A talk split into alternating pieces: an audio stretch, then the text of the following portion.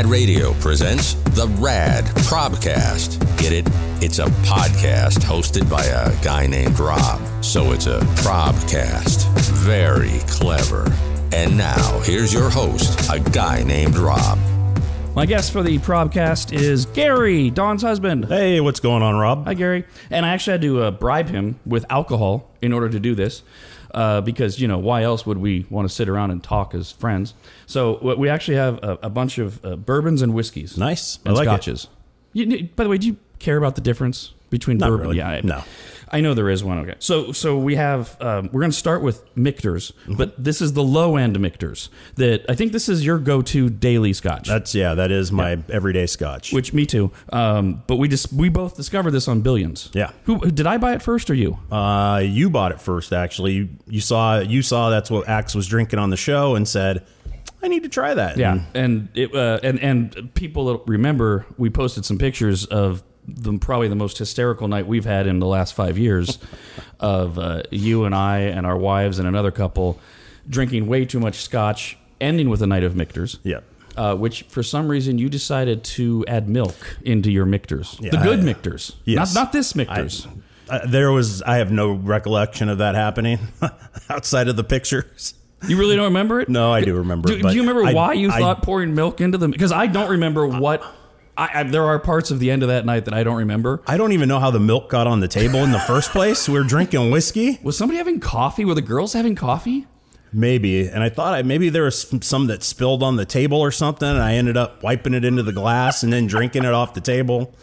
Because well, all I remember is 'cause- so so like this the, this first Michter. This is like what fifty five dollars a bottle. Yeah, about fifty-five. Yeah, and it's probably the best bang for the buck. hundred percent. But the the super duper Michter's is that, that and that's the one, of course, that Axe drinks on Billions, which is a show on Showtime um, with Paul Giamatti. That's just great. Um, that's like five hundred dollars. Yeah. Um, and and so after you did that, and we were all hammered. Well, the four, the three guys were hammered. You were like, "Well, I can't waste it," and so you still drank it. I think that's where I was. I'm not going to waste five hundred dollars scotch. So- I, I do notice though I haven't been invited back for for the uh, good Michter since. but see, you're here. but now I'm here. So yeah, so a, a little start. This so we start with what we're used to, and then we'll work our way through uh, the rest of the scotches. Uh, and we were actually going to do this with cigars as Yeah. well, and do it out on the patio. But it is uh, literally, and I don't think I'm exaggerating here, a billion degrees right now. That's exactly what it said on my truck when I was driving up to the house. Which it is- said one billion Yeah, degrees. That's amazing that you got here. Yeah. That your tires Yeah. didn't melt. Um, but it, it well, they're Goodyears, so Well, okay, there's our first plug of the day. Um, but it's so that's the last thing I want my mouth. Well, second or third to last yeah. thing that I want in my mouth Yeah. when it's a billion degrees Yeah. is a, is a cigar. So we'll, we'll do this again in the fall or whatever. All right, so, sounds good. First up, this is our, our this is our regular. And by the way, this isn't a podcast about scotch, although we'll be happy to chime in about. Oh, that's just so good. it, it just absolutely it is. The flavor is amazing. It's smooth. How often do you drink? Mm, Because you know I drink every day. It's a lot less than I used to. It's probably a lot less. yeah. I thought I thought it had increased since the pandemic. No, no, it, it should have, but for whatever reason, it didn't. So, what would your guess be? Once a week? On the high end, once a week. Yeah. On the high end, once yeah. a week. Yeah. And is that is that like a Friday Saturday night thing with the wife, or It's just it's actually just whatever day of the week it feels like I really need to have a drink. and is night- it is yeah. it usually Scotch these days? It is, yeah. It's basically all I have. In, we uh, we have some Tahoe Blue in the house as well, but for the most part, I go to the Scotch. That's the second plug. Although at least Tahoe Blue is an actual sponsor of the Right. show. Um, all right. So speaking of the wife, let's start with this one. How do you feel about the dum dum thing? It doesn't bother me at all. It never It's bothered you never, not even once. because that's well, that's twenty years, right? it is, yeah. and it doesn't come up as much now. No, Uh, but but but it used to come up a lot. It still comes up now. Yeah. and it it it, it does seem to legitimately still bother Dawn. Yeah. I don't know that Not it as bothers much. her. I don't know that it bothers as much. I think she does some overacting for the show for the entertainment purposes. Um, but yeah, no, it does. She she doesn't like it still when you call us that, call me that. But Is it um is it because it spills over into real life?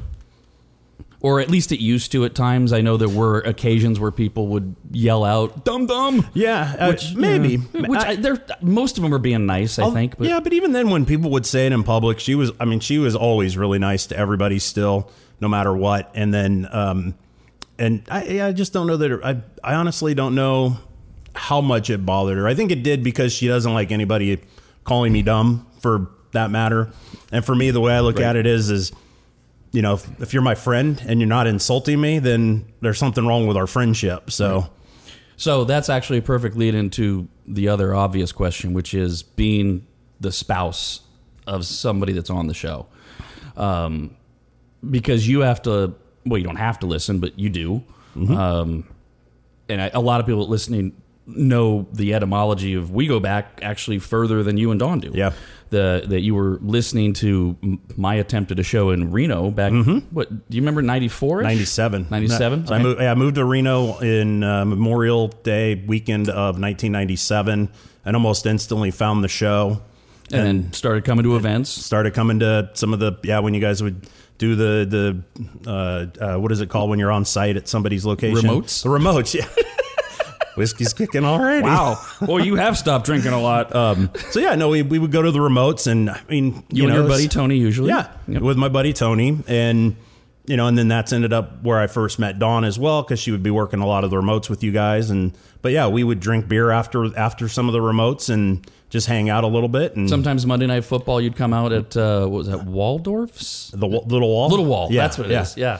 Um, God, that is that still there? It's still there. Actually, I, the Little Wall still there? there I have a friend who just recently graduated from UNR. His or his daughter did, and I was asking her about that stuff, and she said that yeah, the little wall is still there, um, still happening, but they're really changing a lot of the area around the campus to improve it. But some of the legendary places are still there like that. It's it's amazing that I've been out of Reno what since '99, and um, I mean, even when we go back and visit, I don't get enough time to to really get a feel for everything that's changed. When we drove back from Vegas, I, and I texted you about this, it's it, it's stunning to see like what east of Sparks has become. Yeah. but even a lot of just what you, you know, because a lot of the places you and I used to hang out are gone. Uh, Scruples is, is long gone.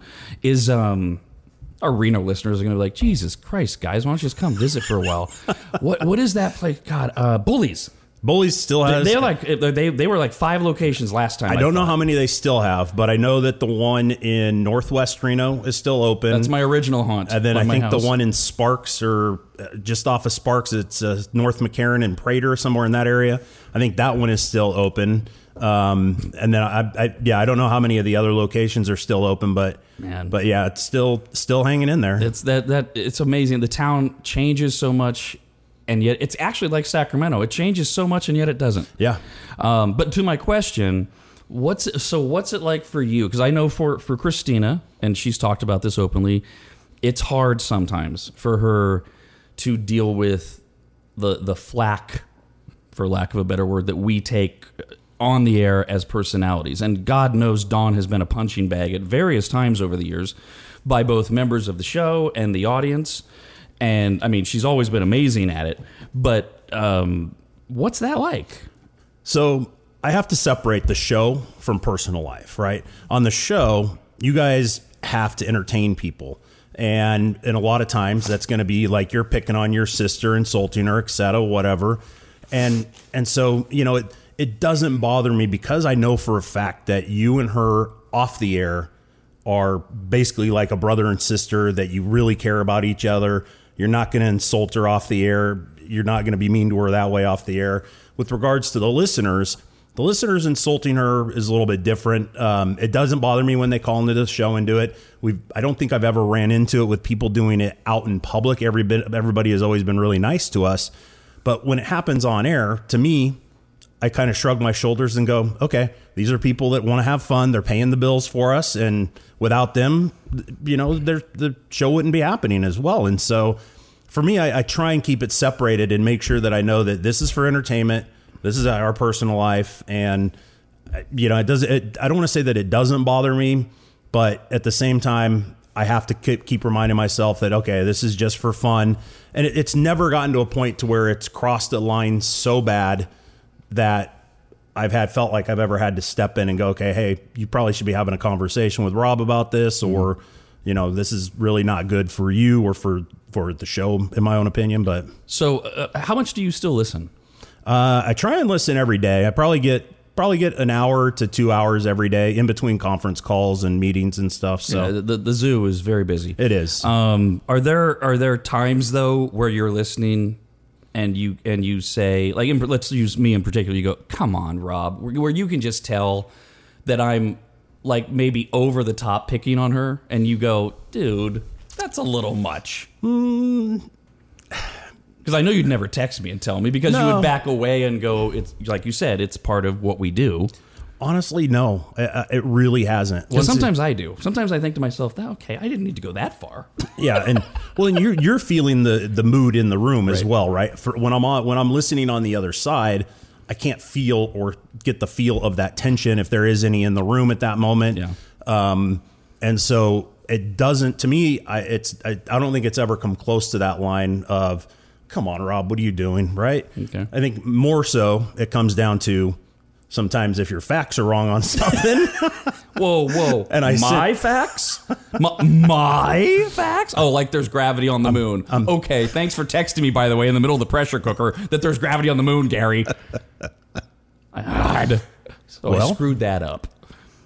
Um. oh, by the way, I should point out, I think it's your shot oh, is it? on pool. Yeah. Which I mean, I, there's no way to avoid this topic. In fact, you know what? Yeah, you have to take your shot so I can do a visual demonstration for those of us that are uh, actually watching us on the broadcast. Because this pool game, how so we've been playing for what two years? Uh, I think it's actually a little over two years. Yeah. Well, I know it, it's got to be.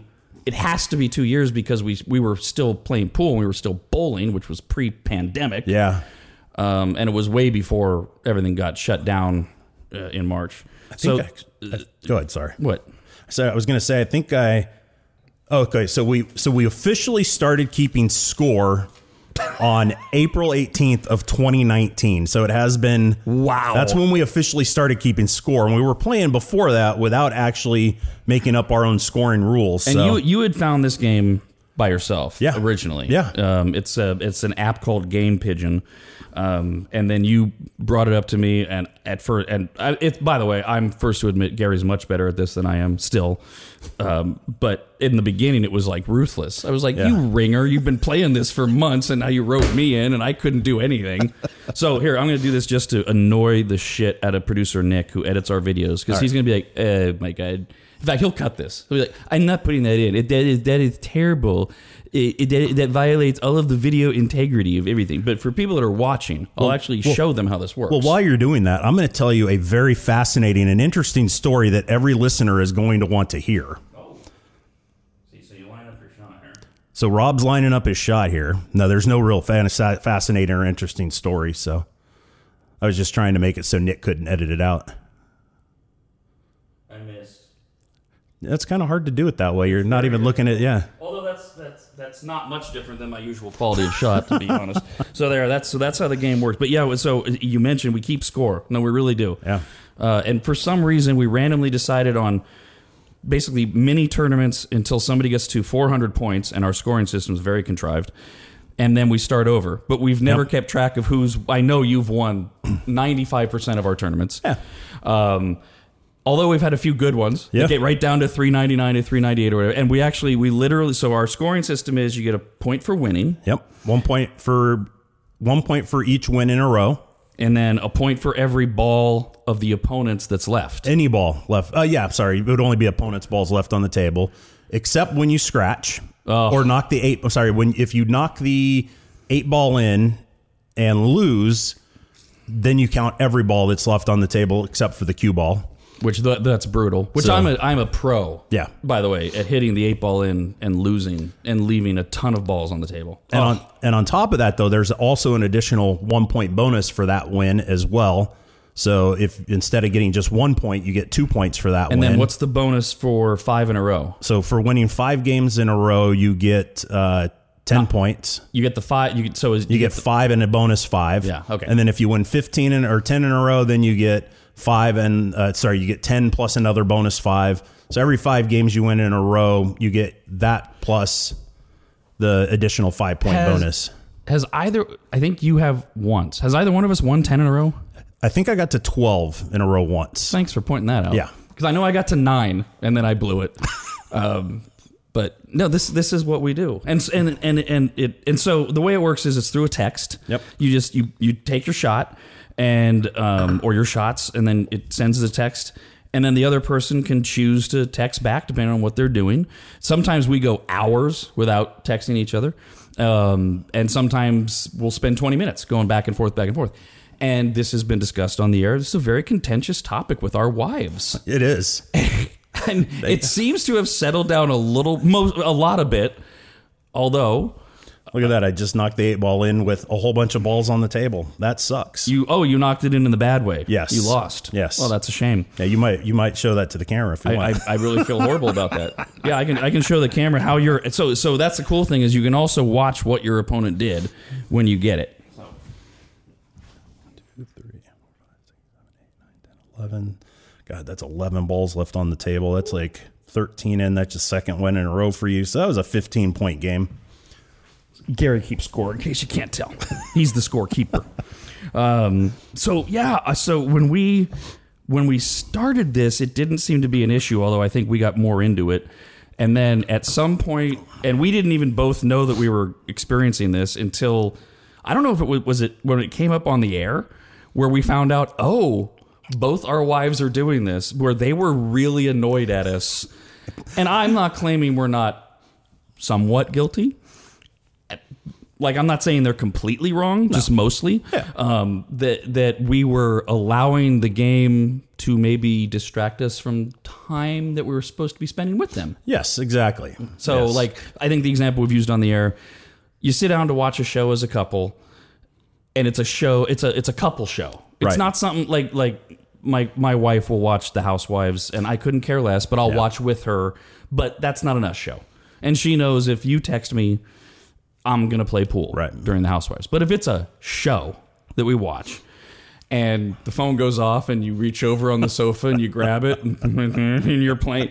I can understand why that might bother them. Sure, is yeah. that a good example? I think that's a great example. Yeah, because that's exactly how it happens in our house as well. that? And I know, I know they are not a fan of the fact that um, uh, I don't think we can get arrested for saying this. That you and I are uh, have occasionally played while we're driving, I, I, yeah, yeah. and, and I know that that they're not fans of that. But, No. you know we're still here.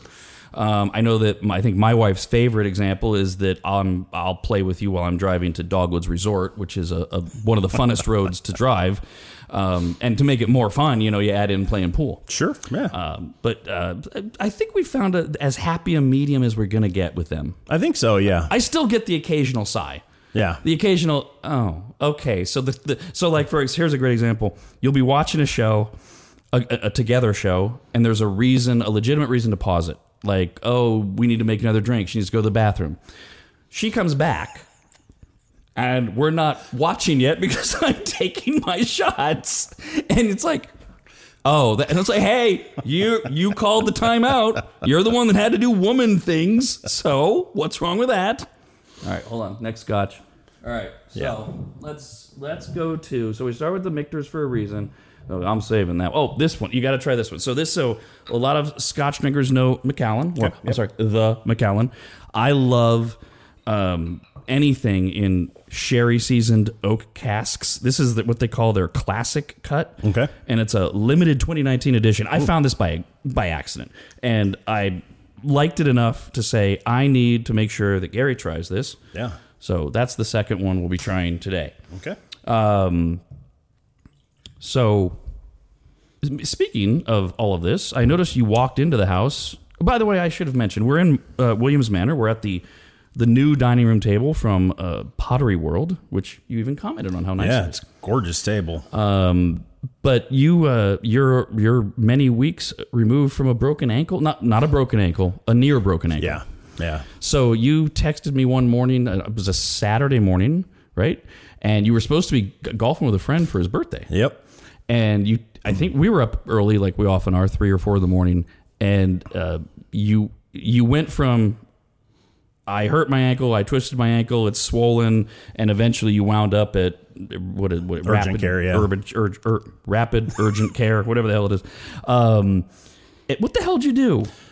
Basically, I walking down the stairs with bare feet, and we have carpet on our stairs. This is at uh, three, about three, three thirty in the morning during Hank's normal feeding time. Hank's your dog, And, which is yeah, ironic Hank's- because Maestro, my German Shepherd, is currently molesting your armpit. And uh, and as I'm walking down the stairs, on the second to last step, I hit the edge of the step right with the middle of my foot, and it slipped onto the bottom step, rolled over to the inside, and then I went down forward. It went behind me. I hit the stairs with my back, and then, uh, but being being the man that I like to claim I am, I finished feeding Hank and waited until I heard Dawn was awake before I bothered her. To, were you uh, were you limping immediately? Oh yeah, hundred percent. I I could barely stand back up after I fell. So I didn't I didn't know or remember that you also slammed your back, which it, you already have back issues. Yeah, but th- you know what's funny is I like landed perfectly flat on the stairs, so it like it Oh, hit in just three different down? spots. yeah, and so it wasn't like all one big blow in a certain spot to the back. It was almost like across the back in three different areas, and so it, didn't hurt as bad as the ankle did for sure. So that's almost the exact way that Christina also didn't break her ankle prior to you. Um, uh, and and that we were told when Christina finally got diagnosed that it's not broken, but it's whatever it is, hairline fracture or close to that. You you're gonna wish it was broken. And she to this day, because that was Easter three years ago Oh gosh, um, to this day, she will occasionally have issues. Like Oh, wow. like if we if we or she dances too much. Okay. Um, especially in heels, right? Anything that puts pressure on it. And so when you told me, when you texted me that you had basically the same di- am I close? Same diagnosis? yeah, very close. Yeah, Um, I, I I remember texting you. I don't want to be that guy, but you really you should. It would have been better if you would have broken it. Yeah. Uh, because I guess it's harder to heal. And so you might have this issue now lingering moving forward. Have you noticed? So you're healed. Are you healed? no. No, No. It's, it's so so. I don't have a brace on, but if you were to look at my ankle right now, it's still very swollen. Um, How many weeks for for the day we're recording this? How many weeks has it been? I think that would have been June fifth. So we're basically on four four and a half weeks. Okay. That it's been since uh, since it happened. So That's still young. yeah, yeah, yeah. I'm giving it to the six week mark, and I mean I'm icing it still every day. Still put dunking it in the ice chest with ice and Every uh, day? Yeah, Good yeah. Doing you. it for trying to do it for. Uh, well, I do it until my foot goes numb, and then I pull it out. right now, it's it's about four to five minutes with the amount of ice that I'm using. So I love Dawn's reaction to you using the ice chest, which again, we're both we're Gen Xers. That's just that's just how we were raised, man. Right. You just Yeah. submerge your foot in a big old ice chest of ice. exactly, yeah. Don't get don't need fancy ice packs or anything. Oh, the things you wrap around you with the Velcro. Yeah, that's neat. We Yeah. don't need them. Um, wow. So uh, I'm trying to. I, this is a very selfish question because I'm trying to figure out when we're going to golf again. I know. So I, I was thinking about that as I was driving up here today. So I'm walking better on it. I do feel a little bit of pain still just on the outside of the ankle bone, Which ankle is it? the right ankle. So it's my basically it's my finishing leg up front. So I was going to use that as an excuse. Yeah. But yeah, but that's the problem is both feet are so important in Yep. golf with weight. And so um, this uh, this coming week, I'm actually, or even probably this weekend, I'm going to pull a golf club out and try and swing it and see, just see how how much I can actually handle right now, just so I can even get back on the course because I really miss it as well. And Although I mean, the, the this particular weekend that we're recording this, we wouldn't have. Well, we might have played because we play at the crack of dawn. No pun intended. Um, but it's so hot and it can be so miserable. Um, in fact, I canceled a, a golf round with some uh, advertisers a couple weeks ago, a couple Fridays ago, because it was also 108 that day. But um, Danny from Tech to You, Circles, Fire Up, and everything else, uh, he's played with us a few times, and he texted me the other day, and he said that we've spoiled him now. That because he said I can't, and I guess it'd been a while since Danny had golfed much, um, but he got out with us, and then he's tried to go out with other people and they they don't play the way we do which is very simple. It's called, what's called ready golf.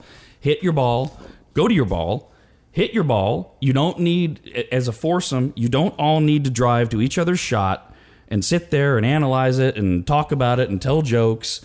Just everybody go to your ball and hit. Yep.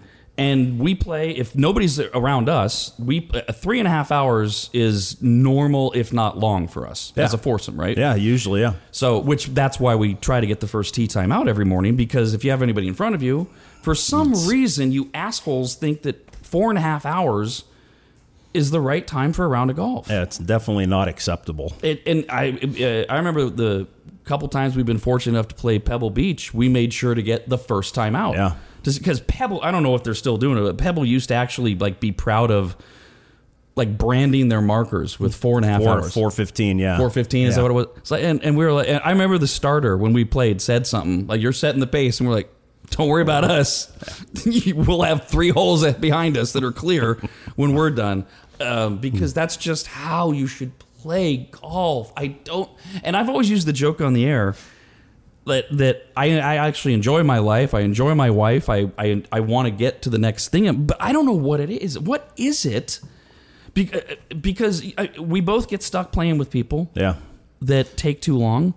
Do you know what it is? I honestly, uh, you know what's so sad about it is that there's no money on the line. You're No. not playing. You're not playing to get into a tournament. You're not playing for anything but your own self enjoyment, and you still sit there and take five practice swings, double check your alignment, then walk up to the ball again, back away, and it's just like, what are you doing here? Just get up to the ball and hit the ball. I mean. There, what do you if you're if you're practicing? Go to the driving range. Which, and especially at, at almost all of our levels, you when you're out on the, the the course, you already know if you're in the zone or not. And you also, we also both, all of us, because we have a group of like less than eight that we'll rotate through that we'll play with. We all understand that we're not going to use being on the course as our range time. It's mm-hmm. like, hey, if I don't got it today, then I'm probably going to hit it even quicker. Yeah. I'm not, you know, until until we get to that point where we're so frustrated, where usually one of us will pull the other aside and go, "Hey, try this," when you can just see the, the other guy's not having fun. Yeah. Which you actually did for me a few rounds ago. Yeah, yeah, just Where it was- before the ankle sprain. Yeah, and I was what standing too far away from Yeah. the ball, uh, and the minute you said something, it took me I think a hole to figure out. Oh, here I am, and the game turned around Mm-hmm. uh, because I was so frustrated. That game is so frustrating, um, but it's almost as frustrating as not playing. So hopefully, a few weeks from now, you'll be fine. I really hope so too. Which so. um actually, so uh, we'll jump to our other game. Before we do that, real quick, just to just so the listeners know that we don't just rush to every ball and Oh. hit every shot. There are certain situations where we take our time. Whether it's if we're in the woods and you got to figure out what your shot's going to be to get out of there. If you're in a sand trap, um, tough lies,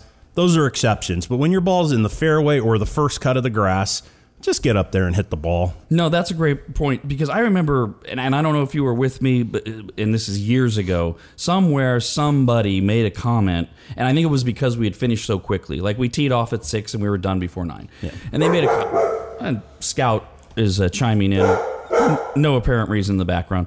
Um, they Scout um, about what do you guys run to every shot and then hit it and and we were like no not at all not even close in fact we really really enjoy playing golf Yeah. but it's exactly that when one of us any one of us that see that's the exception when any one of us is in the woods which happens a lot all of us go look Mm-hmm.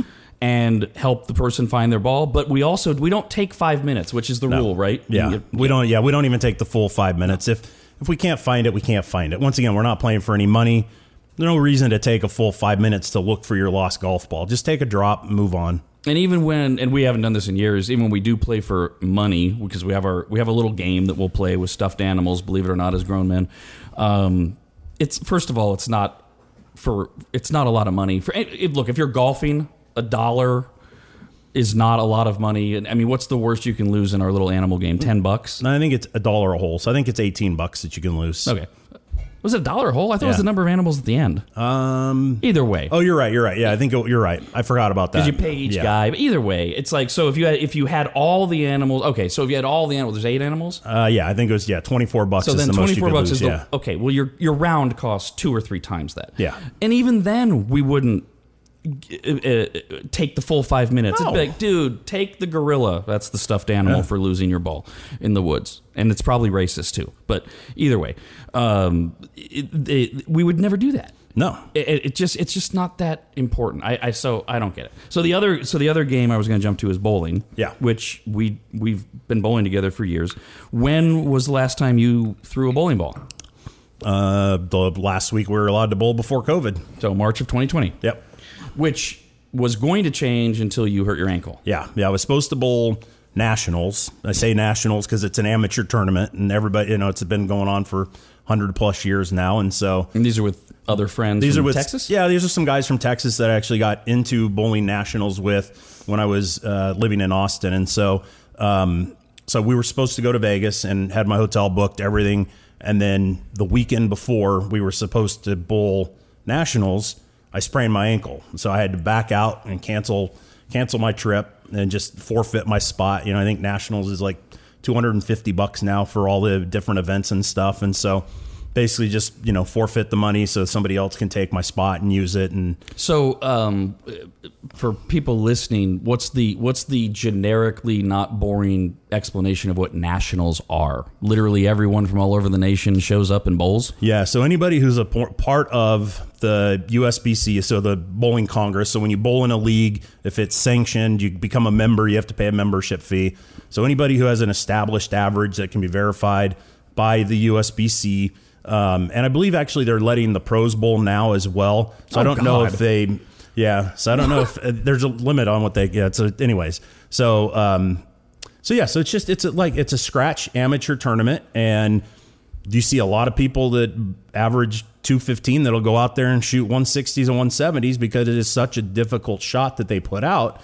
They try and level set the game for the guy that averages 140 by making the shot that much tougher. Um, And the the the bonus is you can actually win money. yeah, yeah, Um, I've I've bowled twice in nationals, and both times at the the Reno Stadium, and that shot is ridiculous. Yeah. and and if you don't if you don't bowl for um, competitive reasons, people don't understand when we talk about the shot. Yeah. Um, as you know, from trying to teach anyone how to bowl, you, you know, you, you start with the basics of, of how many steps you take and you aim for the arrows, not the pins and all that.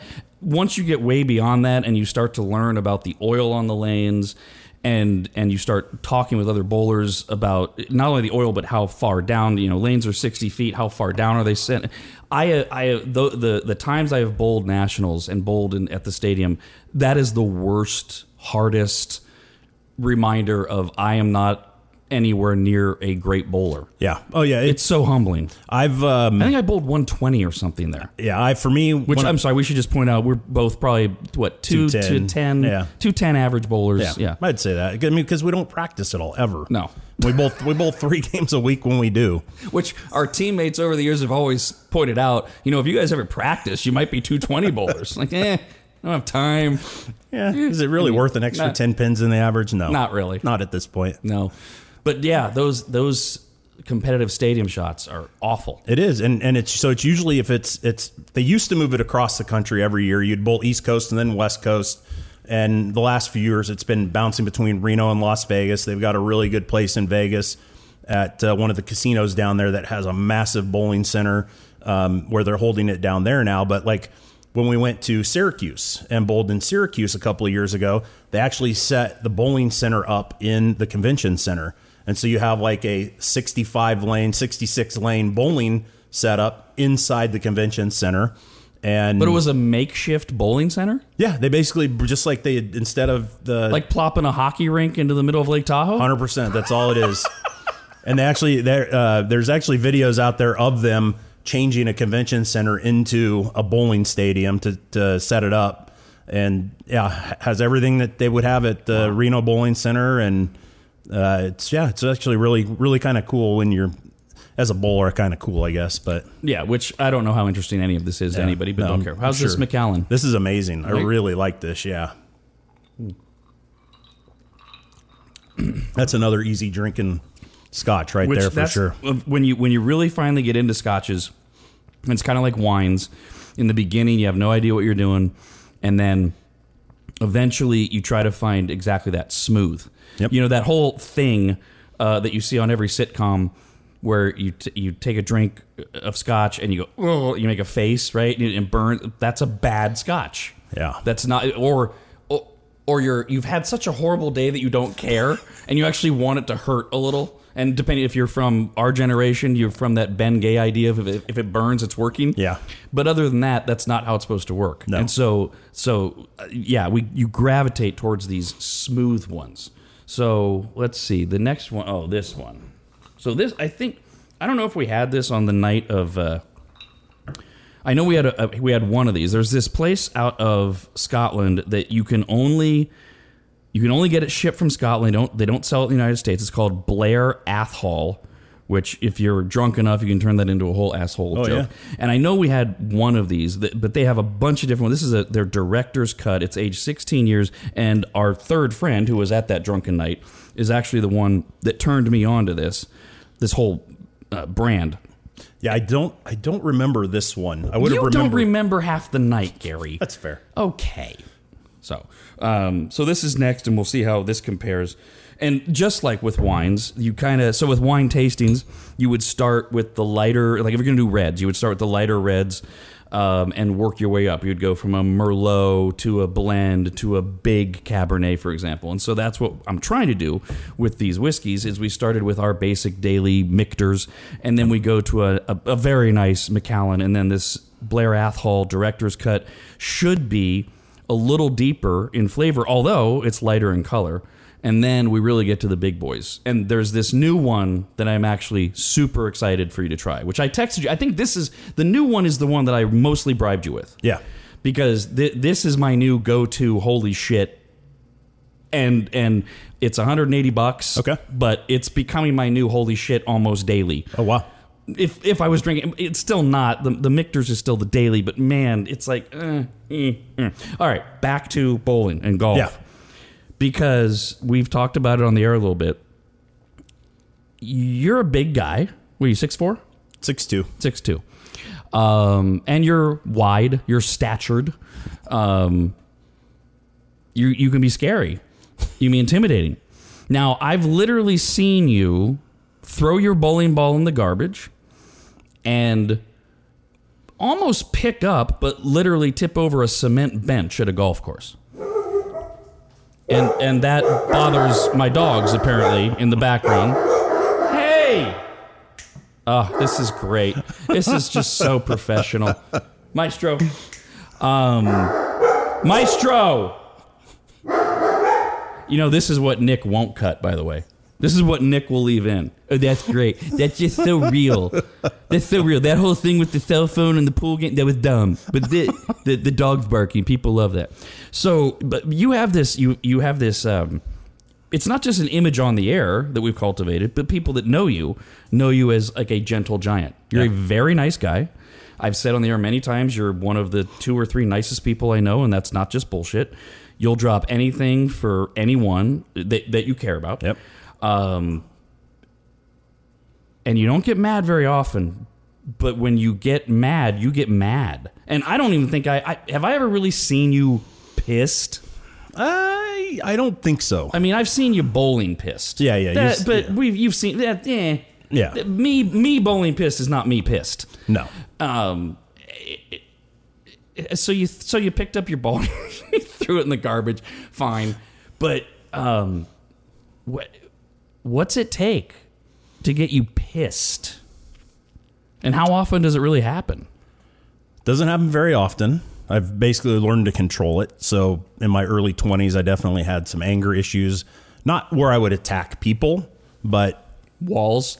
yeah, walls, just Those were my favorites in my early twenties. yeah. My, Just, my first house took a beating. most of it was my own self punishment. In in my anger was at myself more so than other people. Um, I have a pretty high tolerance for what I can take from people. Um, it would probably take the threat of physical violence or um, somebody really threatening even to hurt Dawn or one of a family member or a friend, right? That's when I'm gonna that's when I'm gonna step in. And even then, I'm still going to try and calm the situation down first before I get overly pissed off. But I like the story though that she's told a few times on the air of when and you're gonna have to help me with it. Was it a, a traffic situation where she was out of the car and you knew it was a dangerous situation and you were mad at, you were worried about her safety and you got mad at her, but you were worried about her. Yeah. And and to me that rang true. When it, is that what it was? Was she like she just shouldn't have been out of the car? or- Yeah, and that was actually honestly that was more defensive in my in my voice is just the seriousness of the situation.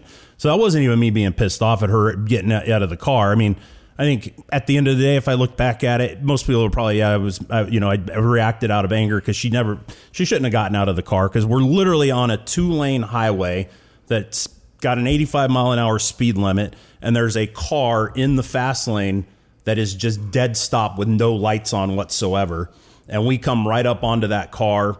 Um, and I barely stopped and missed him and turned on my flashers so that I could at least make sure. But there's people that are just flying by us on the right hand side, and she's in the passenger side of the car.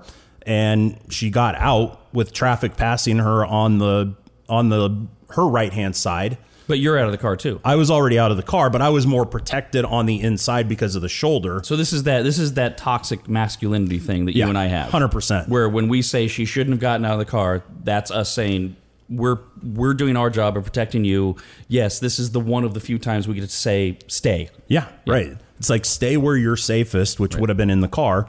Um, and basically, because we, I was going up to check on the people in the car, make sure they were okay, and Whereas sure- Dawn's probably concerned about both you and the people, knowing her. She was, yeah, she was absolutely. She got out of the car out of the same reason I did, Right. Right, because she is that type of person that will go out and want to help anybody at the same time. But that's not okay. and and there's certain situations when it's you have to think about your situation right it's um you know when you're when you're the triage person you can't put yourself in a dangerous situation you've got to make sure that you're in a safe spot so that you don't get hurt because now somebody's going to have to come and triage you as well and it's you know it's like just stay where you're at we'll be fine and but yeah that was uh, that was probably a very very stern that wasn't angry by any means but it was very stern in what i was saying to her to no, was- that was concern. It was 100% out of concern. No, yeah. I, I, I, I can relate to that. Uh, But uh, Christine and I were leaving the cigar club, which you've been to, Yep. um, which is down in Midtown, uh, late at night. You know, midnight, one a.m. And as we're heading to our car,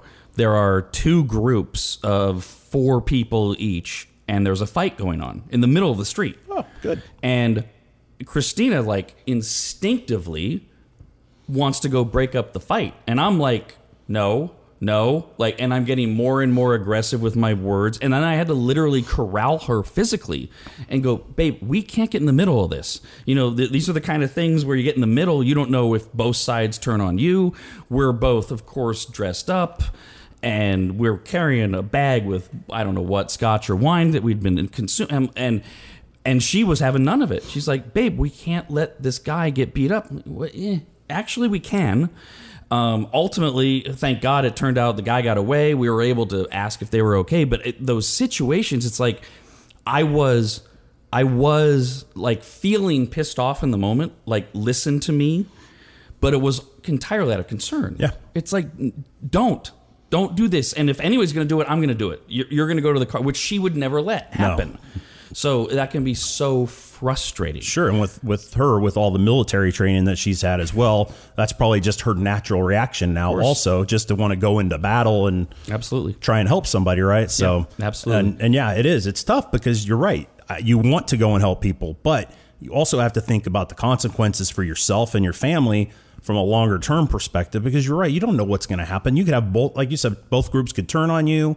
You don't know if it's a family that's just infighting right now. Somebody could have a knife or a gun, and just there's too many too many things right now where it feels like people are willing to amp it up to that next level when you try and help out. and it's So- not it's not situational anymore because but in in both your example and my example whether you're on the side of the road or you're in midtown of a semi or major city you, you don't get to use the excuse of oh well you know you're in midtown at 1 a.m hey this stuff's happening everywhere now It is. and all the time and and seemingly everyone is if not armed angry yeah. i don't know how much of the dogs barking the microphones pick up but Hopefully, a lot of it. 'Cause it's pretty entertaining at this point. Yeah, oh yeah. It's, oh, it's very entertaining. It's. I'm guessing I'm getting an Amazon delivery at this point. Hmm. Hey. Good dogs. Oh, hi, Scout. I might have to sign for something. Oh boy. Oh, I hope I need my ID, All right. which is downstairs. so yes, we had some type of alcohol delivery, which I've gotten. I love this. I've gotten to the point now in my life where delivery drivers they don't even ask for ID. They just first of all they just say, "Will you say that you're over 21?" I'm like, "Yeah," and they asked the first name. That's all he did, and then he left. I don't know what it is. I think it's a wine club or something. So I have to go get that after we're done with this. Okay, so where were we? We were Anger, women. talking about- yeah. Okay. Yeah. hmm Protecting. Mm-hmm. Uh-huh. Mm-hmm. So, we have not heard your version of how you reacted to Queenie. So, Gary is Dawn's husband, and Queenie, who's on the show, is Dawn's niece, and therefore Gary's niece. But at one point was known as the nephew. And um, Dawn and Queenie have been very honest about the way that transpired with the whole process of how Dawn reacted, and I, I've I've actually loved seeing Dawn grow in her ability and willingness to talk about how resistant she was in the beginning and said no you're you're you're you're just gay quote quote. Um uh, so because uh, Queenie is a, a trans female meaning transitioning from male to female. And uh, so in the beginning I, and Dawn's told the story there was a, a, a haircut incident of I'm gonna go get your haircut like a boy and and make you be a gay boy kind of thing um, and I'm obviously very much paraphrasing and being insensitive intentionally just cut through this, but we've never heard what was it like because you, uh, Queenie, as her former self, was at your wedding. Yeah. That was, I think, the only time I met her when she wasn't her. Um, so you've known her her whole life, almost. Uh, pretty. Yeah. Pretty Right? close. Yeah. what was that like for you? Um, so the first time that she came to the house, uh, as in trying to say that she was trans, uh, transgender back in I don't even remember how many years ago, very similar to Dawn. I, I don't. I was uh, not uninformed, but not ignorant either. I'm not sure what the right word is, but it, it was so new that I didn't know enough about what was happening, and it was something that I'd never really taught myself to understand either. And so I basically went through almost the exact same thing that Dawn did when uh, Queenie came to visit us the first time. It was very difficult. It's like, okay, no, you're, you know, you're not a girl, you're a boy, and um, Well, and, we- and we, we should remind people for longtime listeners. I mean, again, for people of our generation, this whole thing has been difficult. Yeah. which that's that's our problem. Um, there, but there was a long time where where we were joking about Dawn's at that point nephew like being gay be- mm-hmm. because at that point they were showing these signs of being very feminine or whatever, and it it was almost like that's okay yeah, but you know, fine, whatever. You know, it's the 2000s. But what? You're not even actually the biological thing that you are. I mean, it was, I, know it was so difficult for all of us on different levels to just even understand the transgender issue. hundred percent. But you, you had to deal with it more personally than anybody that I that I know. Yeah, and uh, you know, and I at that time I wasn't choosing to understand it. Uh, it wasn't something that I was uh, wide open to. Right, I, I appreciate change more so than most people do. I'm I'm open for change. You know, I think change means you're growing in life, et cetera, or whatever.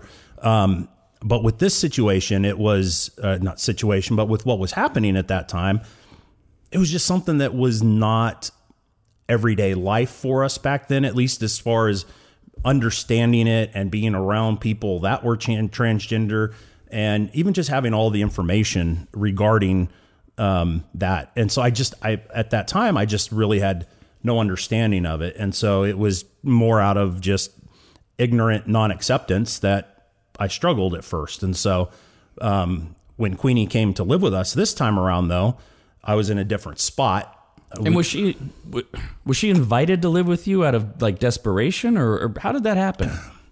So she was living in Indiana at the time with her sister, and it, it she was in a bad spot in her life where um, she was just I don't want to say she was going down some tough roads, but drinking very heavily all the time, not making really good decisions for her own life, and Dawn could see that she needed to get out of there, and so we offered her to come and stay with us we had no expectations of how long it was going to last.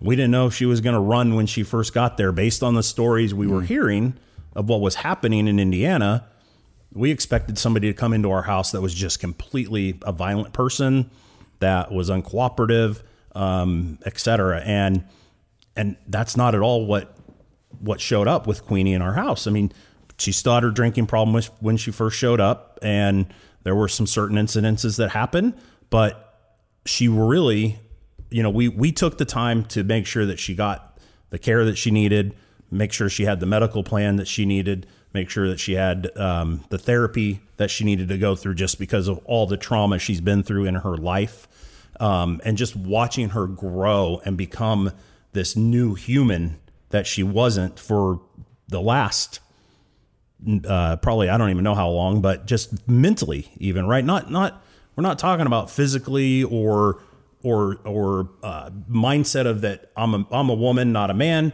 It's just the fact that holy shit, I actually have a lot of value that I can add to life, and I'm I'm not living my best life. And watching her grow from this person that's climbing from the depths and becoming somebody that is just who she is today, just an amazing person. So when you made that offer, um, at, at that point, where was your acceptance level when she was in that spot in Indiana? Were you guys still like, nah, I don't know about this whole thing, or at that point were you like, fine, she's female? Uh, at that at that point, we were fine. She's female. Okay. Um, we we we we uh, we opened our minds to it. We were basically just we've been open to it. At, you know, it's been more accepting of it as we've gotten older and learned more and uh, having her come in, we basically wanted to understand where she's at in her life and understand what what do we need to help her with here as far as helping her move on and become the better person that she is today. And and so from there it was just this is a blank slate. All we know is that she's got some trauma from her childhood and I'll say and we're going to just try and help her get through that and hopefully move on and become who once again who she is today. I think that's like the third time I've said that now, but um, we we really didn't know. Uh, we we were like, okay, what's going to happen if she comes and moves in with us and decides to run? What if she just decides that she wants to go back to Las Vegas? Um, we we really had no clue what was going to happen, and we it was a take it day by day, moment by moment, um, in the very beginning to make sure that we were there for her and um, at the same time making sure that we continue to set these boundaries um, so that she wasn't doing more harm to herself. Do you know or remember how long it was after she was with you before Dawn approached me about Queenie just doing anything with the show, which was interning, helping with the stupid store, anything? Do you know how long that was? Oh, God, I'd probably say so she came here in March of 2019. And so I would have to say it was probably six months. It was about the time that the cookbook started to go on sale again. And um, when you guys really started picking up, and Dawn needed help to manage the store. And I think that's when she asked you about having Queenie come in. I think it was the brine. The brine. Sorry, you're right. I think you're right. It was the brine next year. So, uh, just a delineation between you know before the listeners read Pennis because the the, the I, I wonder if you had a moment like this because obviously I had no, I had none of the experience you did, other than what you had told me, what Dawn had told me, and when I met Queenie for the first time, I was like, of course she's a woman, which was an eye opening. I remember coming home and telling Christina, it was like an epiphany. I was like, there's no questioning that this is not a flamboyant gay male. Mm-hmm. This is not whatever you envision that this she's a woman. Yeah. in every way, the annoying ways for sure, like the and and and and and the the loving maternal ways is, is, and and did you have that moment at some point? Um, or because it was so gradual for you because you had it you were had that front row seat, not so much. No, so uh, I when she came in, I, I was expecting her to be a woman, and based on everything that we had heard, and um, and so really as soon as she got there, it, it you're right. I mean, the signs just started showing right away, and I think I don't even remember what the f- first real my aha moment was was of oh my god she is just exactly like her aunt in so many ways. I'll say. and and so I don't exactly remember that but I do know there was one point when we're sitting at breakfast and I'm sitting at the head of the table and they're sitting on the sides of me and they're getting into a conversation not heated conversation but just two women that are mm-hmm. talking. And I can't if I wanted to add something I can't add anything in. And I I literally said I need to get up. My brain is going to explode if I don't. And I basically pushed my chair in and walked away and they just started laughing because uh, but that was probably the one moment for me where I'm just like oh my gosh yeah. Which so maybe that's that's the answer to the question I should have asked you much earlier when we were talking about what it's like being married to Dawn and being the spouse of the show because people want to know. I obviously, and, and Christine and I have talked about this publicly, and Dawn's talked about it. We are we are who we are on the air. Occasionally, we're exaggerated um, for entertainment effect or or whatever has to happen, but it's not fake. And so a lot of people do wonder how the hell do you live with Dawn? And specifically to the long, and, and this is what's funny to me now. It- it- it- it's not unique to Dawn. Dawn's just she's got this platform, and I think most men who have been with women, married or otherwise, for a long time, can relate to it. I, so I think she becomes a target unfairly sometimes. Although, as her boss and as somebody who works with time and is kind of like edit, edit, edit, edit, yeah. edit, she can go on and on and on and on and on and on and on and on. And on. Maybe even more so than some women. Yeah. Or, or the average woman. Sorry. Um, and and so a lot of people they playfully ask, "How do you tolerate it? How do you do it?" And and what's your answer? I don't know that I really would say that I tolerate it. I actually enjoy the conversations that we have. Um, Do you get a word in? I do. Yeah. Yeah. Our conversations at home are really good. I Are there times though where you're like, "Stop, shut up, shut up, I got it, I got it." In your mind, you would never say "shut up," I get it, but No, in your mind, you're like, "Oh my god, I got it, I got it." And maybe I'm. I'm projecting a little bit yeah. here. No, but I mean, you're right. If, you, if from an exaggeration perspective, yes. There, there are those times where it's like, okay, you've already said that once. You've said it a different way. Now you've said it a third time, and in my head, but I, she, I just, you know, we, I listen to her and hear what she has to say, and uh, try and do my best job to make sure that I'm listening to every word that she says. I think that's a normal male trait, I guess, that I tend to follow, where I don't listen to every word she says. Matter of fact, one of our latest one of our latest conversations is she's she'll be telling me something, and I'll be like. Oh yeah, that's great. Uh, or you know, it's like she'll mention something about uh, Tahoe Blue vodka, and I'll go and I'll say, "Oh, turkey brine." and so her natural response is to go, "What?" And so when I when I look about at it after the fact, right, I just sit there and laugh and go, Right. I can, I can only imagine what women have to deal with with us as men with some of the stuff that we do.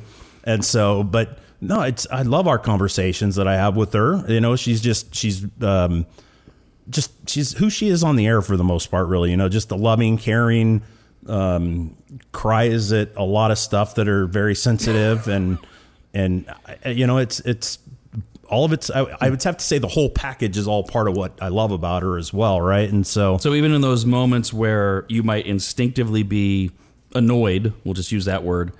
It's the whole package is what takes over. Like like girls cry at stuff that that especially guys like you and I are like, huh? And but there's a sweetness about it that you have to more than tolerate because it's part of the whole package that Yeah. makes them so great. yeah, exactly. Yeah, and and that part of I, I, that part of Dawn has come out so much on the show, and it's it's been great to watch her go from being the annoying bitch which she was to a lot of people for a lot of years, to being this loving, wise, and oftentimes uh, charismatically poignant figure in Yeah. so many people's lives. Yeah. I mean, she's really grown into it, and it's been great to watch. That's that's one of the things that uh, for me has it. That's one of the things that blows me away about the show all the time is the number of people that write in with stories about how you guys have saved their lives. Yeah. And I think you guys just recently had somebody that written in and said, "I was literally about to commit suicide," and I heard Dawn's voice say. XYZ, whatever it was. And this, and it's just like when I see her at home, I'm like, oh my God. I said, Yep. do you understand the power of what you guys do? That is just absolutely incredible that you have that big of an impact that somebody changes their course of action based on what you guys have said on the show. And it's, it's that's a moment where that person didn't even call in. That was just during a conversation on the show. You know, that's not including everybody that you've actually helped live on the air as well. And so, um, you know, I just just her, and I think that one made her break down and cry on the air, which I don't blame her because that was a really, really great story from a just uh, touching perspective. Um, and so, but yeah, from talking, you know, when we're on car rides, we both talk quite a bit. She sleeps quite a bit. Um, I- you know, it's it's I, it, it's not as bad as people would imagine that it is. What going back uh, one step, what makes her the best partner is that she does understand the the power Yeah, uh, that we have, and we we we all of we both, I mean, but all of us take it so seriously. yeah, Um, and then yeah, the road trip thing. I still think I I, I think we're right on that. You want to really test a relationship. That's the way to go. Get in a car with somebody for hours and figure out that not only you can carry conversations, but also you can be totally quiet for hours, literally hours. Yeah. And there's no problem. Nobody's uncomfortable. Nobody's anxious. Maybe as yeah, somebody's sleeping. Hopefully not the driver. Um, and and everything's great. I, I will say that you know my sense of humor. I have probably the worst sense of humor. I know what's funny, but I'm not always funny. But when I'm driving, I just start singing the wrong lyrics to songs or making up expressions and phrases, just stuff to keep me entertained while I'm driving as well. And Dawn jumps right in. And so her and I are then Oh, going God. back and forth playing with each other. And to me, it just is like, this is so awesome. This is somebody that you know, it, it, it makes it easy to spend the rest of your life with somebody like that that tolerates. There's a lot of people that would not tolerate some of the stuff that we did. I can that only we do. imagine how unfunny some of that would be to me. Oh yeah, no, Other- I mean, would. other from than from the goofy, oh, that's sweet side, but knowing that, yeah, actually, I think you you sell yourself short. You can be really funny, but you're right. You have a lot of misses. Yeah. which I appreciate that you own that. I'm a volume person. Well said.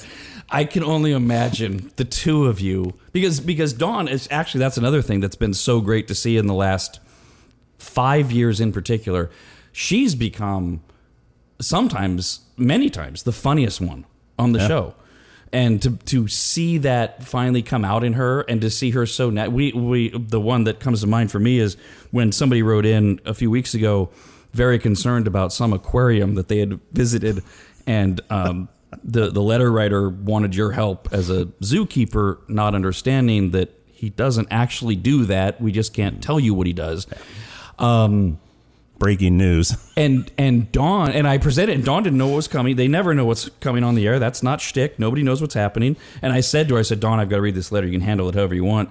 And I read it, and she right away went into, oh, yeah, well, you know, zoos and aquariums, they're very competitive, and Gary would never play in that field. And I'm like, that is brilliant. One of my favorite one of my favorite segments of the oh. last month or so for sure. and, and especially and, and and what I what I really appreciate about that is it's again she had no idea it was coming. Yeah. and to be able to just do that and and it was so well done. And this is uh, this is something we were talking about on one of the recent podcasts with Christina. It's the difference between what we do and what stand-up comedians do.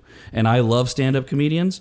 Um, and in fact when we we're going to finish up the podcast with a little lightning round here we're going to talk about stand-up comedians real quick. But um, I respect the hell out of them but the idea that they spend weeks, if not months, writing and then just repeating what they do.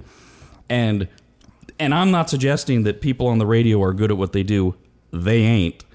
But I'm proud of what we do because every day we're doing new stuff, creative stuff, and it's all on the fly. 100%. Yeah. The most prepared person is me, and I only I only know the premise going in. And to watch all five of us, especially with this current team, Yeah. they're so talented. And and and we don't hit a we don't hit a home run every day, but man, we we rarely miss a triple. And then and it's so good. and if you do miss that trip or if you do miss that home run it's a single it's a single joke that was missed Yeah. right it's not an entire show it's not half a show that's missed there is and, and you're 100% right about that that like i love the i love the team that you have assembled right now because every single person adds such a different element and just the over the top ridiculousness for some of the things that that Queenie says, right? You just like Oh going, did you really just say that? And then and then with Kyle, man, Kyle is just like I, I love Kyle. And He you went just- to high school with his dad. I went to high school with his dad and didn't figure that out until after I'd met Kyle and he friended me on Facebook and I saw his last name and went, that, that name looks really familiar.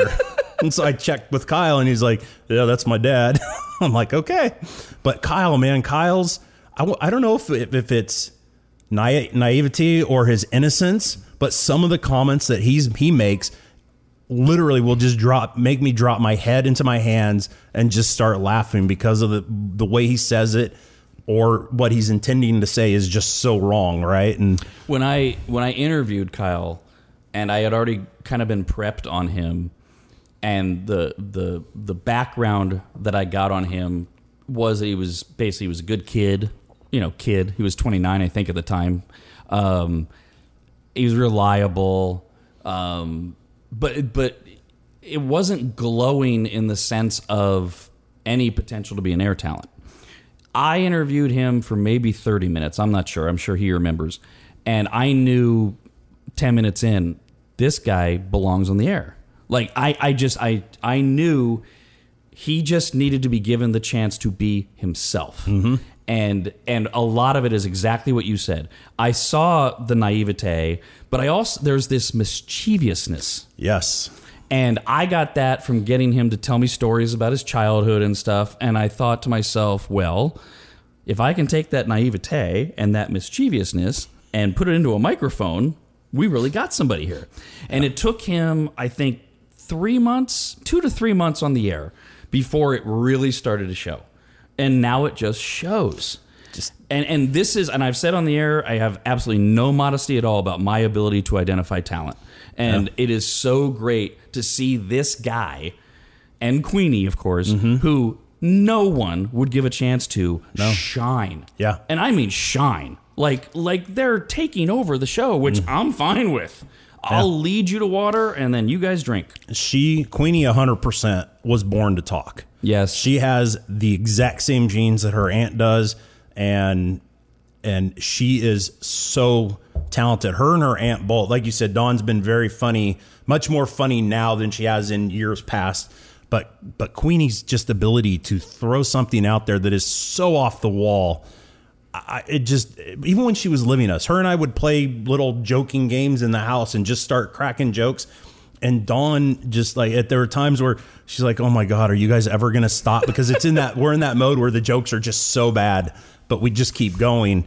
And um, And Queenie owns it. she does. She's yeah. like, whatever. I don't care if you don't understand my reference or you don't think I'm funny. Yeah, I, I think that's probably one of my favorite parts is the fact that she has the most obscure references.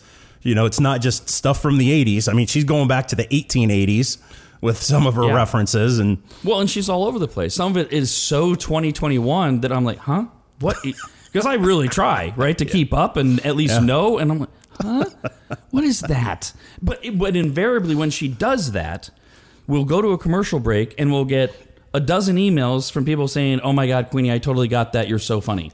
Whereas you know the other four members of the show are like silent. We're like, okay. Rob, do something next, because we don't get that, and but people are getting it, Yeah. and it, it is it's such a great chemistry. All right, so we gotta do the speed round. Okay. we gotta wrap this up. Okay. so we're gonna go to we're gonna go to the big one here, okay, the one that I wanted you to try.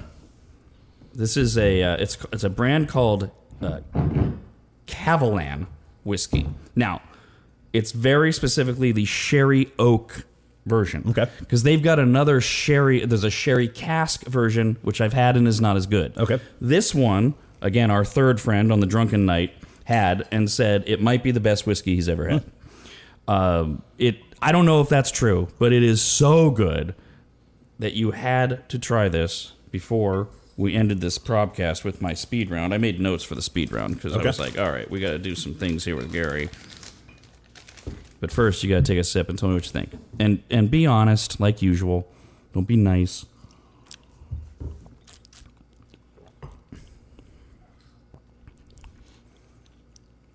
I can definitely taste the oak more so in that. Mm-hmm. It's a little bit more dry.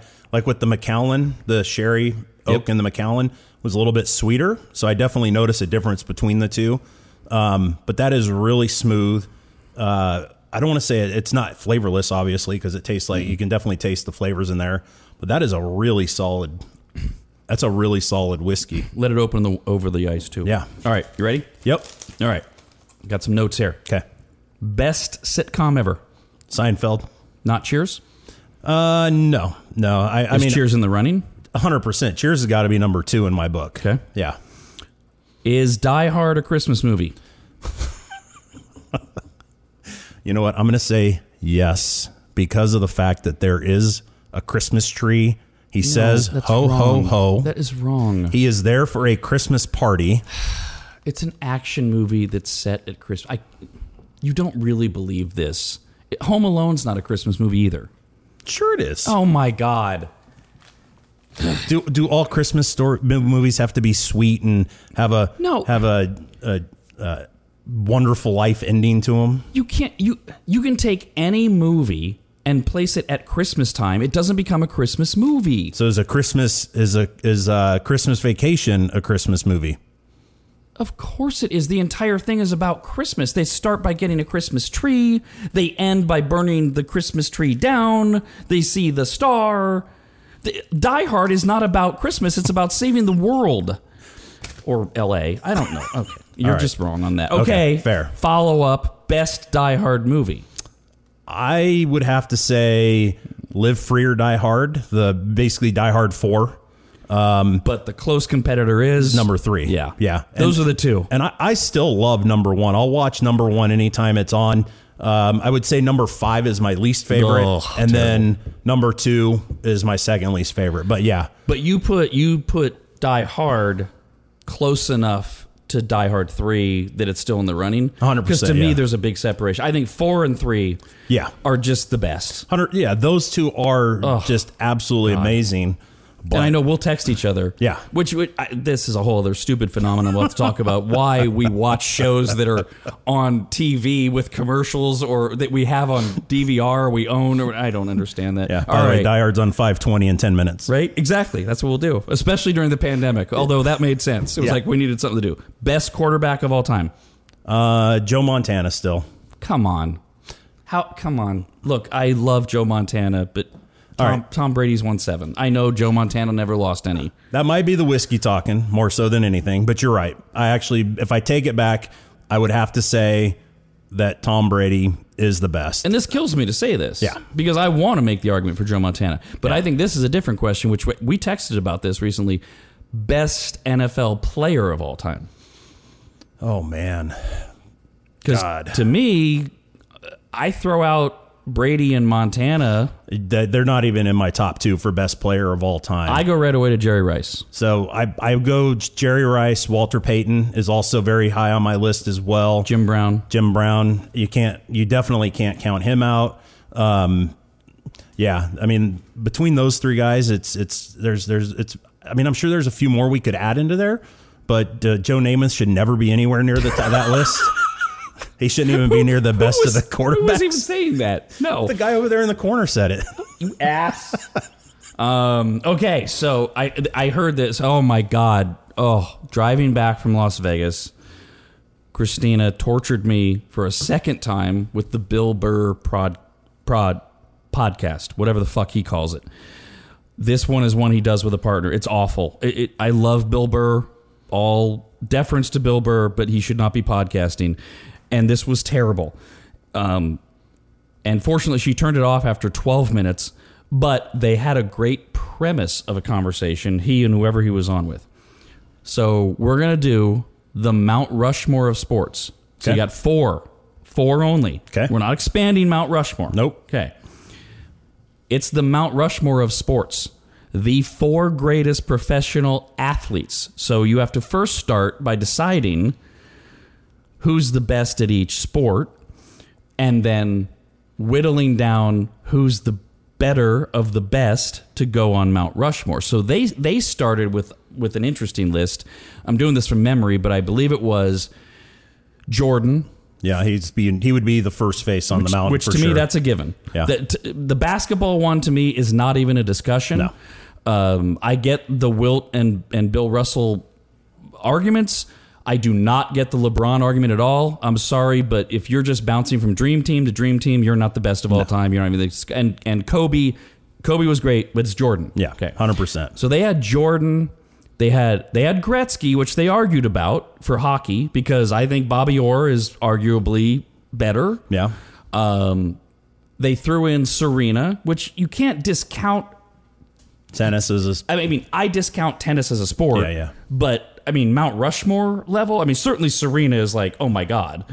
But eh, But how you not? How do you in that case then not count in like uh, Rafael Nadal right now as Right. well, right? Or Roger Federer, two guys that absolutely own their sports as well. and so and then and they had then they argued over Tiger versus Jack, which I mean, Jack's still the king. Yeah, And as much as we all want to see Tiger keep coming back, I don't know.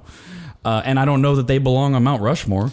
Yeah. And, and they they they did they missed baseball entirely. Oh, geez. So so Mount Rushmore of sports. So we, we agree on Jordan. He's first. Yeah. Okay.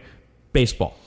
Right? Because we're gonna do we're gonna do the big four, aren't we? hundred percent. Yeah, you can't. Yeah, I wouldn't include tennis. I wouldn't include bowling. I wouldn't include Golf. Golf, even Right. at this matter. I mean, Tiger's amazing. He completely changed the game, and is truly what the PGA is all about now. They literally But- changed every golf course. 100%. yeah.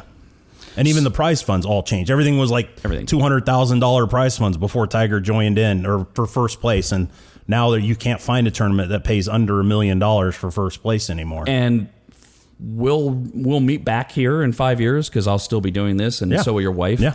we'll see where the game's at, where Tiger is, because if they don't find a new Tiger, they're screwed. Sports in general, I'm going to go off topic here. Sports in general needs drama right now. I do not like the fact that everybody has to like everybody. We need we need fighting back in hockey. We need to see the we need to see the real good pitcher batter duels in baseball and not a guy getting thrown out because he threw inside when a guy's standing on top of the plate. Um, golf as well, you know.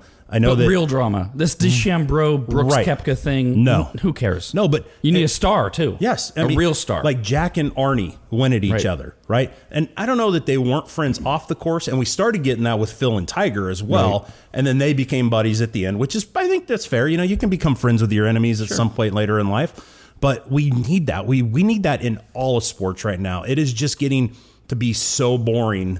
Where you go and hug the guy from the other team for playing a great game when he just kicked your ass by 50 points. No. No, that's that whole little league thing, right? The good game, good game, good game thing. But we all we didn't say good game. We said, you know, go fuck your mother, as we were high fiving people. Um, and, and I don't know where that's going to land. Yeah. It- it- but it has to change, hopefully, the way you said. yeah. So if we put Jordan up, Yep. from basketball, we and, and we're going to do the big four. We're going to do baseball, basketball, hockey, football. Yep. Right. Yeah. That's that's Mount Rushmore. 100%. Yeah, I- Okay, I agree. So Jordan's there for basketball. 100%. So we football, we kind of we don't know.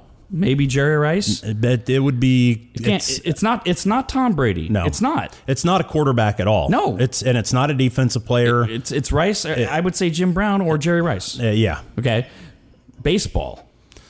Baseball. I almost want to go back to the old days, right? Just because I absolutely want to go back because the days. game was so different then, right? You got a guy like I, instantly you could go to Babe Ruth just based on the, the legend of the name, Right. But you got to think about guys like um, Cy Young, who pitched over. He had what over 800 decisions in his career. His record was like 5'11 and 343 or something. So it's just like you don't see a guy that's ever going to have 800 decisions in his career anymore. And that to me is just incredible the fact that he pitched that much. Do we compensate also for the times they played in, like Ted Williams, who was a spectacular player who had half his career taken away from him? Oh, by the war. But yeah, He, he went to go serve the country because Yeah. I always thought Ted Williams was easily one of the five best players in Sure. history. Yeah. but it gets stolen from him, kind of like Ben Hogan in golf. Well, sorry, but that's kind of how it works. Yep. Um, but if it's, I mean, it, to me, baseball still does seem hundred years later like it's Babe Ruth, yeah, it's I, he's especially he's, now in the age of, and I always pr- mispronounce this guy from the Angels, Shohei. oh yeah, uh, My God, yeah. this guy. The guy plays both sides of the plate, pitcher or pitcher and he- bat. Yeah. He's right now as we record this leading the league in home runs. Oh, and he's a pitcher and a pretty goddamn good one too. Yeah. This is unreal. That's like Babe Ruth's legacy. So to me, yeah. it seems like Babe Ruth. Yeah, yeah. When you look at somebody that plays on both sides of the field, uh, it's, um, well, I guess actually everybody does in football and baseball, but uh, somebody that pitches and can also hit is so rare. It feels like that. Yeah, I mean Babe, Babe Ruth. He, he's part of the reason why the game is so big today as well. And that's that's the other part that I want. If you're actually going to do Mount Rushmore, do you have also have to do influence on the game? I think so. Which is why going back to football, I lean more on Jim Brown. Yeah, and Jordan is still clearly. I, I know I get the Wilt and Bill Russell thing, but Jordan is still. He's the guy that transformed the NBA into mainstream. but yeah, the NBA is not where it is today because of Wilt and Bill Russell. It's where it is today because of Michael Jordan. so if we go to the fourth sport, though, are we wrong? The fourth head, are we wrong to say it's hockey? Should it be Muhammad Ali? Should we just eliminate the hockey argument? Even I mean, boxing's dead for now. I don't know if it'll come back. But my That's- God, do we? How do you not put Muhammad Ali on Mount Rushmore? Yeah, that's. Uh, I mean, that's. It's really that's a great question. Uh, I- This is I- why I host these shows. Yes. Yeah, Yeah. You asked questions I wasn't intending to answer today, and now I have to think. That's why I didn't tell you ahead of time. Jesus, man. You can text me later. I won't tell anybody, but you know, No, I, I, I, I have a hard time putting boxing in the in the top because Muhammad Ali but it's not boxing. It's Mount Rushmore. Of sports. Okay, it is. Um, I, don't know what Teddy Roosevelt's doing on Mount Rushmore, to be honest with you, but uh, that's a whole other discussion. Yeah. we can do that on a different podcast. yeah. yeah I, I, I like the idea of Ali, but I have a hard time leaving hockey out as a uh, out of Mount Rushmore. Would it be Gretzky or Orr? It would probably Lemieux. Be, it would probably be Bobby Orr. Yeah, good answer. Yeah. You redeemed yourself from that earlier. And the guy played. The guy played in uh, without a face mask for God's sakes. Yeah, and I, always- Gretzky, I thought it was a puss. Yeah. but uh, but he had a hot daughter. Okay, last one. Best stand-up comedian. So you can do this two ways. You can do this now. You can do it all time. I've got answers for both. I, see, I, most people might not even know who my all-time favorite stand-up comedian is because he's so old. How can he be that good then? It was Sam Kinison. I absolutely loved Sam Kinison back in the '80s, and I, I just So Sam Kinison to me feels like the guy who never got the chance to be the best. Yeah. I love loved Sam hundred percent. and the fact that he died long before the peak of his career was tragic to comedy. But I can't because of that I can't put him as the best of all time. His his writing was so amazing, though. and his presentation. yeah. I don't care he screamed. See, Kevin Hart bothers me when he screams. Yeah, Sam Kinison never did. Nope. And it's not a racial thing. It's it's it's a presentation thing. yeah. Um, and I, I think that most people are not going to agree with Sam Kinison in this day and age, at least, because of how controversial his material was, even way back then. That's what made it so great. Right? It was, yeah. See, so all time I I sta I I have been stuck on and I stick with George Carlin. Too smart, too too um too much staying power too. Right? His Yeah. it- it- the stuff that he was doing in the early 90s that still applies now 30 years later. Yeah. 20, 30 years, whatever. Especially like about global warming, environmentalism. It's it's staggering how Yeah. how intelligent that was. Oh no, I completely agree with you on that as well. And I Carlin is definitely very very high on my list as well. And you know, I think I found Sam Kinison before I found Carlin, and so I think that's probably why um, Kinison is higher on my list. Is he was the one that really got me more to want to find out more about stand up comedy. Okay, so if we stay old school before we get current, who else is on that list? See, I I I was a little late to the party on say guys like Richard Pryor. Richard Pryor is Although very high on my list. he's I s- great. I still love his material to this day. Um, Old material, obviously. Yeah, and I, I, um, you can't. I don't think you can qualify guys like Johnny Carson as a stand-up comedian. He was a different genre, right? Totally different. Yeah. um, or not genre, but a different field. So if you stay old school guys, the list starts to trim. If you if you really get critical with it. So who else is there with Kinison and and Carlin? Um, I honestly, I mean, do we do we discuss Bill Cosby? I never really liked Bill Cosby as a comedian. I you know what I eh. found his I found his comedy to be family friendly and fun. Yeah. He's he sold what he needed to do to become famous, which in comedy you have to have family friendly material. Yeah. Um, I did see him live in concert once uh, back in the '80s. He was performing actually at the state fair one year. In Sacramento? Yeah, yeah. that was back when he was doing all of his. Uh, I think he'd. I think his. It was right when he'd written his uh, jokes about the dentist. And Oh, the yeah, Yeah. yeah, and trying to talk with your mouth Yeah. all numbed up. Obakabi. Yeah, Obakabi. Yeah. So, um, Google it. so, so I did see him. Um, I really like, from an older school perspective as well. I will still watch Eddie Murphy Raw Oh. on on TV. Okay. Absolutely. And so, uh, you know, And Robin Williams, Robin Williams, 100%. who I saw live in San Francisco with my dad. Um, yeah, Eddie Murphy, Robin Williams, those are two great ones to throw in there for sure. Old school. And I've seen, I saw Chris Rock downtown Sacramento at uh, Punchline, which was just amazing. I loved, really still like Chris Rock's comedy. Um, I think he's pretty relevant. Yeah, he gets a little lost in the shuffle for me. He he was so great in the 90s. He's not he's not not great now, but it seems like he went through some type of transition that I'm still going through with him or something. I don't know how to explain that. But that's a great transition to best working modern day comedians, which I've got my three. Well, actually, I've got my four because the fourth is so controversial. So, in no particular order, that's not true at all. My number one is Ricky Gervais. Okay. Yep. And then the other three are like tied Chappelle, Joe Rogan, and Louis C.K. Okay. And I know Louis C.K. is like, oh my God, you can't say that. We're going to cancel you, kind of thing. But even his his attempt at a comeback, which has not worked.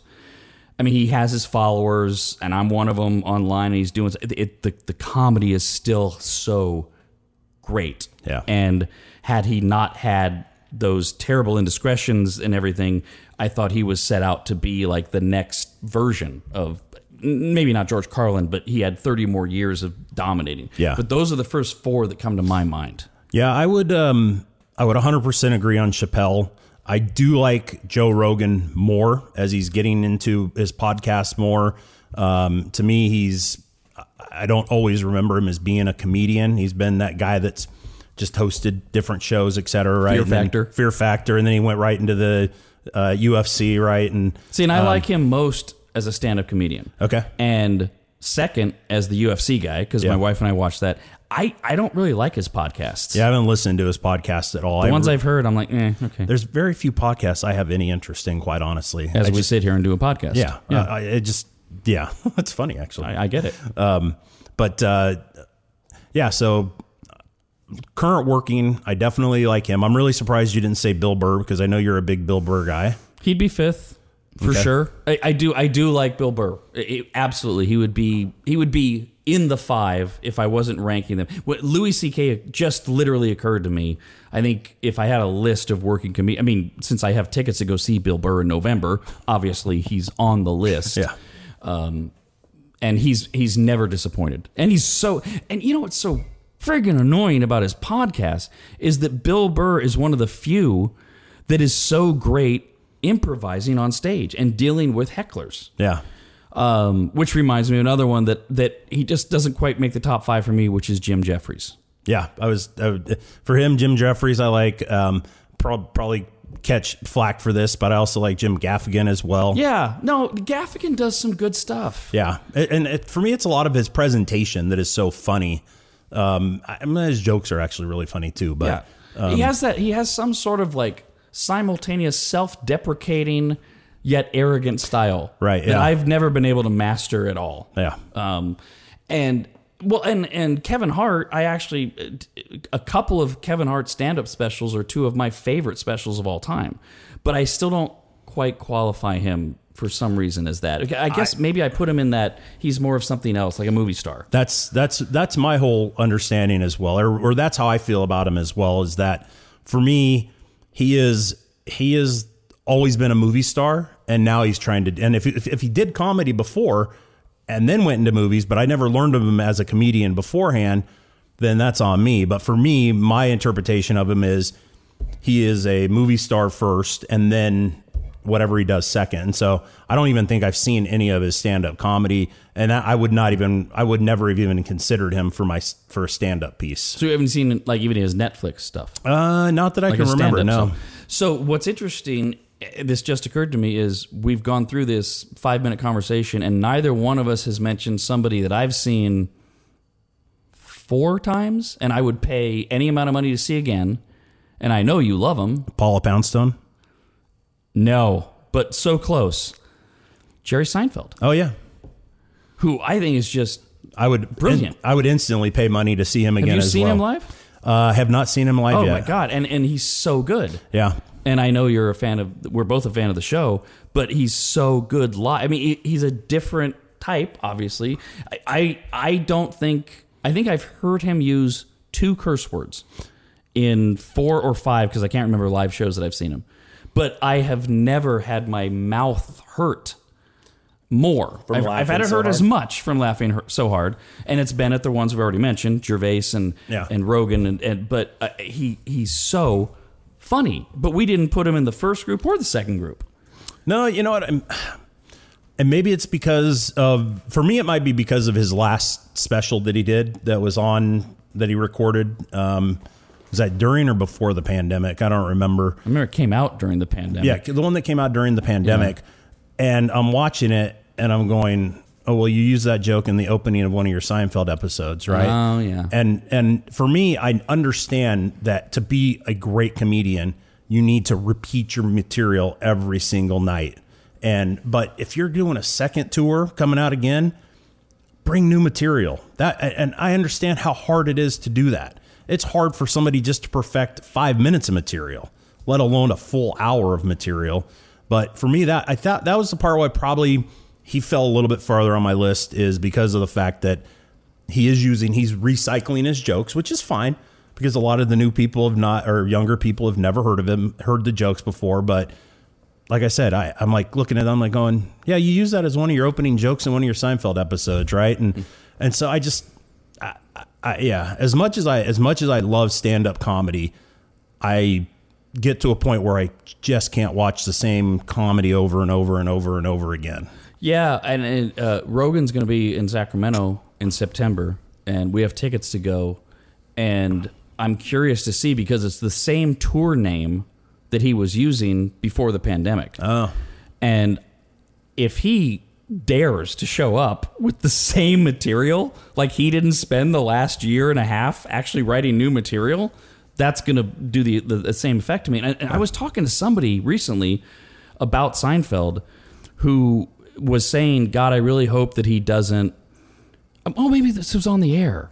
We were talking about it that he doesn't like fade off slowly into the distance in a painful way, mm-hmm. and and I and and my predict he will. Yeah. he won't be Don Rickles, who mm-hmm. right up until the day he left us was Don Rickles and hyst- hysterical. I can see the potential decline in Seinfeld, Yeah. which I don't want to watch. Well, to me, Don Rickles is always more of an improv comedian as well. He could respond to any situation Yeah. very quickly. He was the best to me at handling hecklers as well. And um, I- yeah, I, I don't see Seinfeld being that guy though.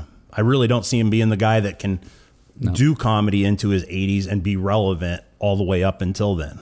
and I'm and I'm I'm wondering about to the future of stand up comedy because it, it- they so many of them from let's see Seinfeld, Kevin Hart, Chris Rock, though I know those three for sure have come out and said we can't do comedy anymore.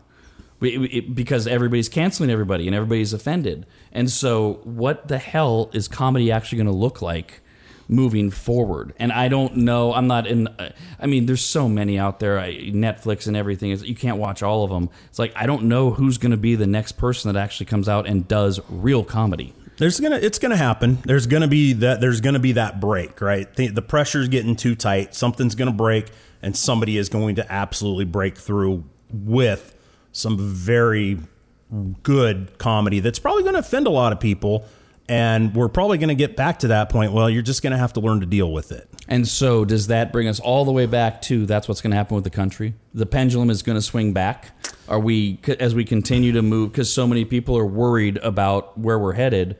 Are we going to hit that breaking point and we're going to swing back and go, yeah, no, we're we're done being this woke. There's a level of wokeness that's great, but we're done being this politically correct, this sensitive, this cancely, etc. Yeah, I think I honestly think so, and it's getting close to that point, in my opinion, because of the fact that when somebody like Joy Behar, who is so far to the right, is or sorry, so far to the left, is getting blasted for telling a joke on her show about the guy from the Raiders that just came out. Oh, yeah. and it's like, wait.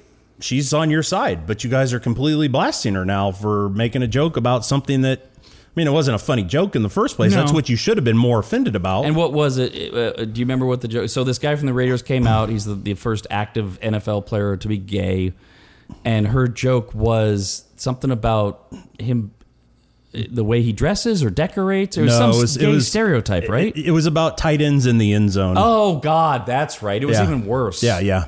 Yeah. Well, you're right. So that's not funny. It was like an entry level joke, quite honestly. Yeah. And and but by that group's standards, that is completely unallowable. Mm-hmm. And yet she said it. And so it, it raises all sorts of questions Yeah. about hypocrisy and, and what's going to be tolerated.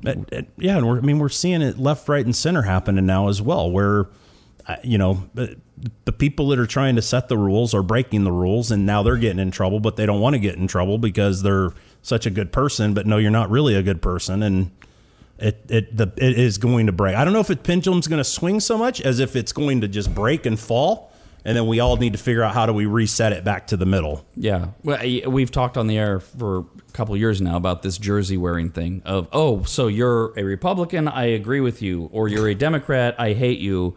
This is this is not sustainable. No, no, and and and judging people on a single topic is also completely unacceptable as well. Right. Well, and and again, uh, COVID. Right. If you wear a mask, you're a liberal Democrat. If you don't, you're you voted for Trump. Which all of that's fucking ridiculous. Right. None of that makes any sense. None of it.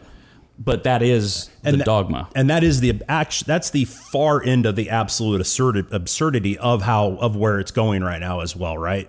Uh, uh, you know, abortion used to be a topic where it's obviously a, a very sensitive topic, and a lot of people don't talk about it. But abortion's one of those where if you are for abortion, you're a liberal. If you're against abortion, you're a Christian. You're a, a Republican, Yeah. right? And and also a, a wacko right wing Christian. and, yes. a, and a wacko Yes. right wing Christian. But now we're getting to the point where it's ridiculous, stupid things like wearing a mask. It's like, come on, we can do better than this as people. And you still believe we will. I think we will, yeah. So that's an optimistic note on end on, to end on, since you're an optimistic person, and, and I'm not. So that's cool. that's a good place. And thank you Well, for doing I, this. I with disagree with you on that. I, I knew you would. How? By the way, uh, so so you got to try the the Kavalan one more time. Now Yeah. it's been on ice, and mm. I still think it's so good. Yeah, that is that is very easy drinking. That is amazing. Which I did I did bring out. We didn't get to it because we have to be somewhat restrained. But I did bring out the the the five hundred bottle of dollar bottle of Michter's, uh, which we bought because of billions. And which has only been drunk that night with you and our other friend, and still has the broken cork in it. That was from- my fault. fr- oh, was that your fault? That was my fault. I went to get some, and somehow the cork broke off. I was wondering how that happened. Okay, so we, We have a we, we we've aged it with a broken cork. So that that's only been that was only drank that night. We drank quite a bit of that. I have never touched it. That's Wow. right. Yes, that's so. The three of us drank half a bottle. Okay. which would explain how milk wound up in your Michter's. Yeah, uh, that night. and that was late in the evening too. So. yes, no, that came out at the end. Yeah. for obvious reasons. Yeah. So we'll have to have him back and maybe finish off the bottle. Yeah. and start over again. Thank you for doing this. Yeah. Thank you for inviting me. All right, next time. Bye. Bye. Did you enjoy this episode of the Rad Probcast? Send an email to rad at radradio.com. A new episode of the Probcast premieres anytime Rob feels like doing one.